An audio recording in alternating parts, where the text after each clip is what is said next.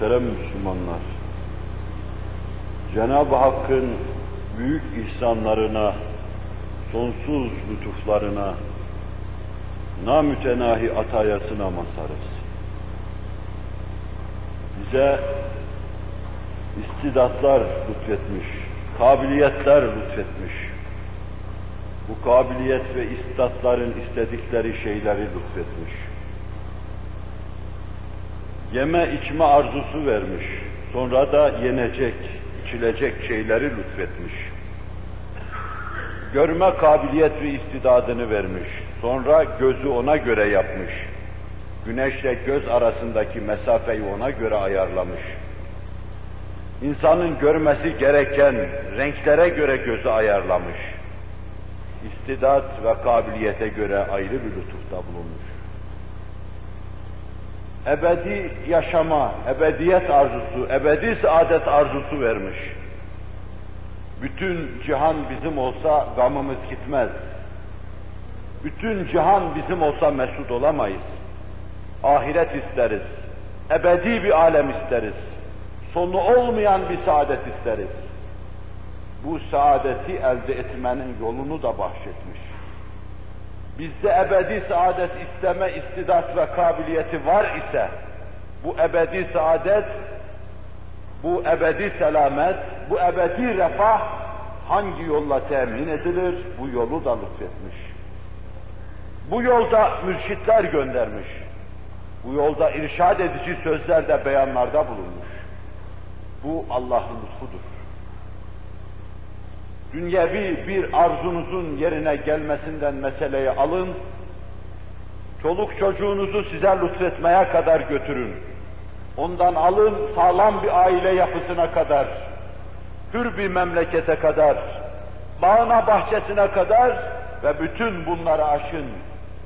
Bağ ve bahçeler cemalinin bir cilvesi olan, Allah'ın huzuruna gitmek, cemalini görmek, cennette mesut olmaya kadar, istidat ve kabiliyetlerinizin istediği ne kadar şey varsa hepsini size lütfetmiş. Kur'an-ı mucizül beyanla doğru yolu, müstakim tariki size anlatmış.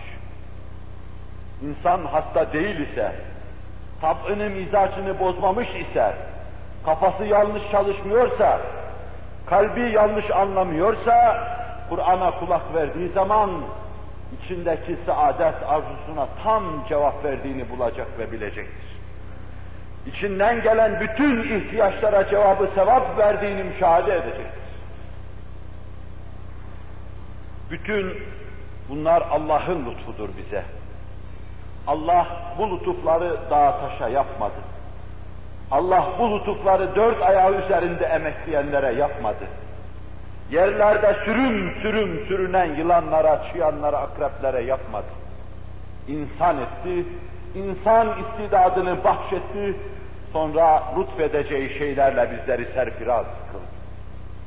Bunların içinde hiçbirimizin, avamca bir tabir kulağınızı tırmalamazsa ifade edeyim, hiçbirimizin beş kuruşu yoktur, şu ana kadar Allah'ın bize lütfettiği şeyler içinde. Hep meccani, hep bedava lütfedilmiştir bunlar. İnsanlar bir karşılık vermiş de elde etmişler değillerdir. Yolda bulmuş da değillerdir. O lütfetmiştir. Lütfettiği bu şeyleri değerlendirmemizi istemektedir. Ve bir gün gelecek bütün bunların hesabını soracaktır. Kur'an bunları bize anlatmak için gelmiştir.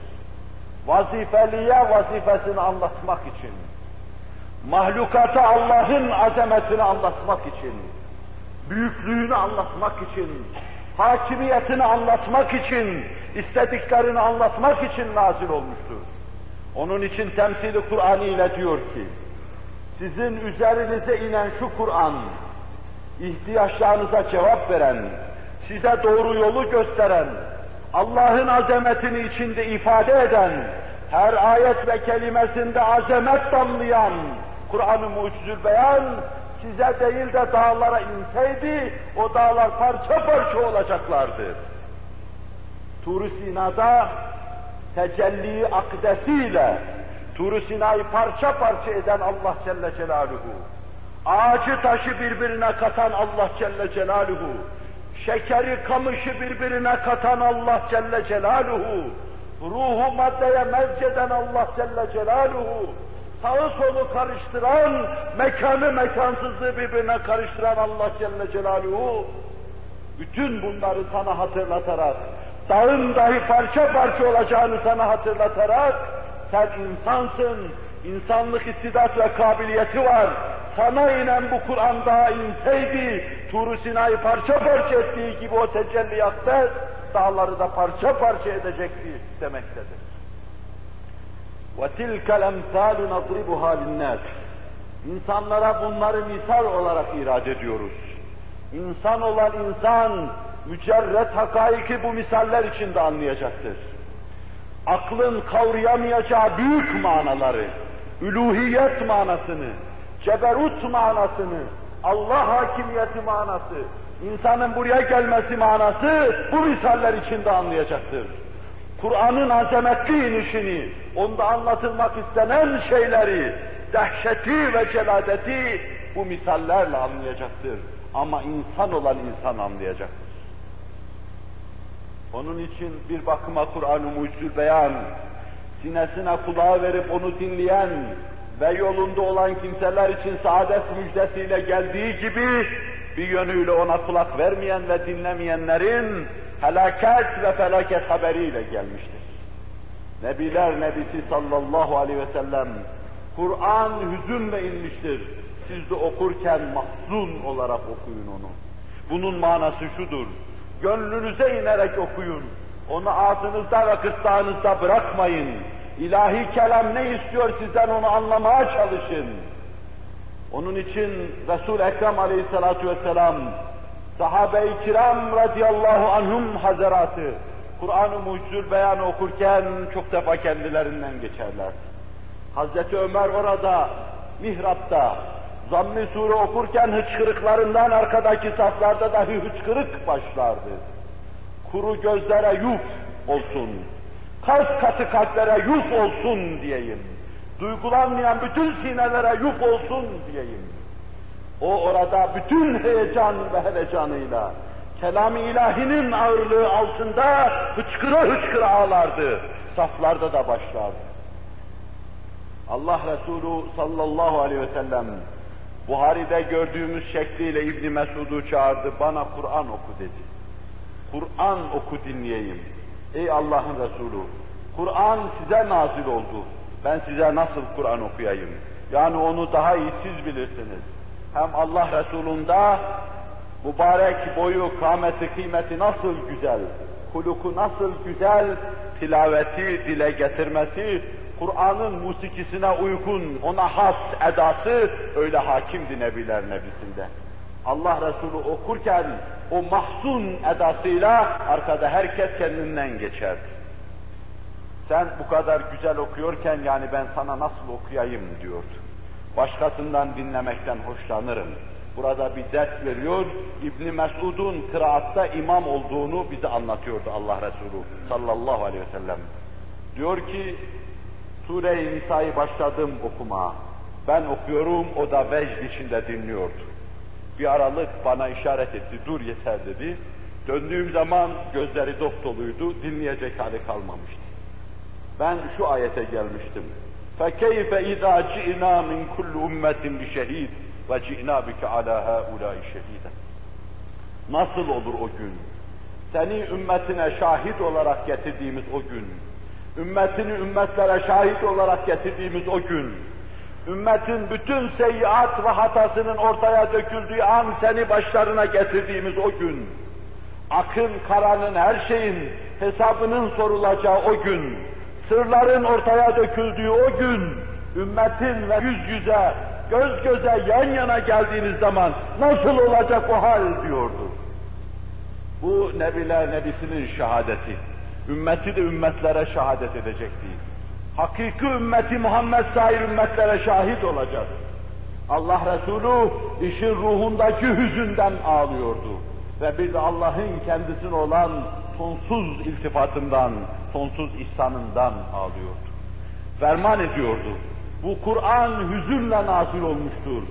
Okurken ağlayın, ağlıyor, ağlayamıyorsanız ağlar gibi yapın buyuruyordu. Gönlünüzü verin.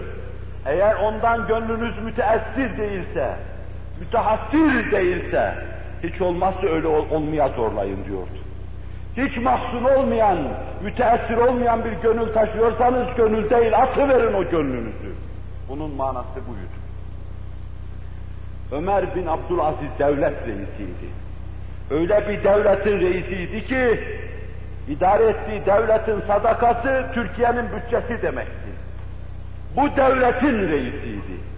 Bir taraftan tatlı, nurani bir kol gibi Endülüs'e kadar uzanan, Afrika'yı baştan başa hakimiyeti altına alan, Maveraun Nehre giden, uzak doğuya doğru ulaşan, Anadolu işlerine giren büyük bir devleti meleklerin idaresi gibi idare ediyordu.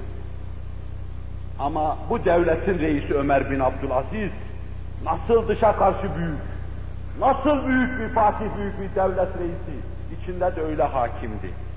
Nedimleri yanındakiler naklediyorlar. Sabahlara kadar çok defa İzil ağlalu fi anakihim ayetini okur hıçkıra hıçkıra ağlardı.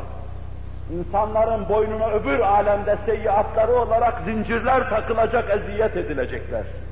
İktisatlarından ötürü, haksız tasarruflarından ötürü, yaptıkları zarfiyatların hesabını Allah'a verecekleri hava içinde sarf etmediklerinden ötürü, har vurup harman savurduklarından ötürü, küçük büyük bütün idareciler, boyunlarına zincirler takılacak, tek arpadan dahi Allah'a hesap verecekler. İşte bu ayeti sabahlara kadar okuyor, kendinden geçiyordu. Uyandığı zaman sabah olduğunu hissediyordu. Ve bu dolu hava içinde raiyetinin, halkının işini yapıyordu. Mutlu bir devlet, mutlu bir devlettir. Kur'an bu eda ve bu hava ile nazil olmuştur.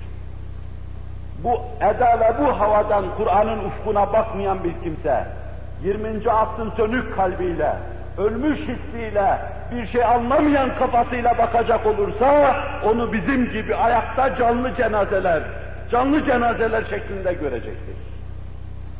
Bana bakıp Kur'an'ı anlamaya çalışırsanız haybet ve husran içinde kaldınız.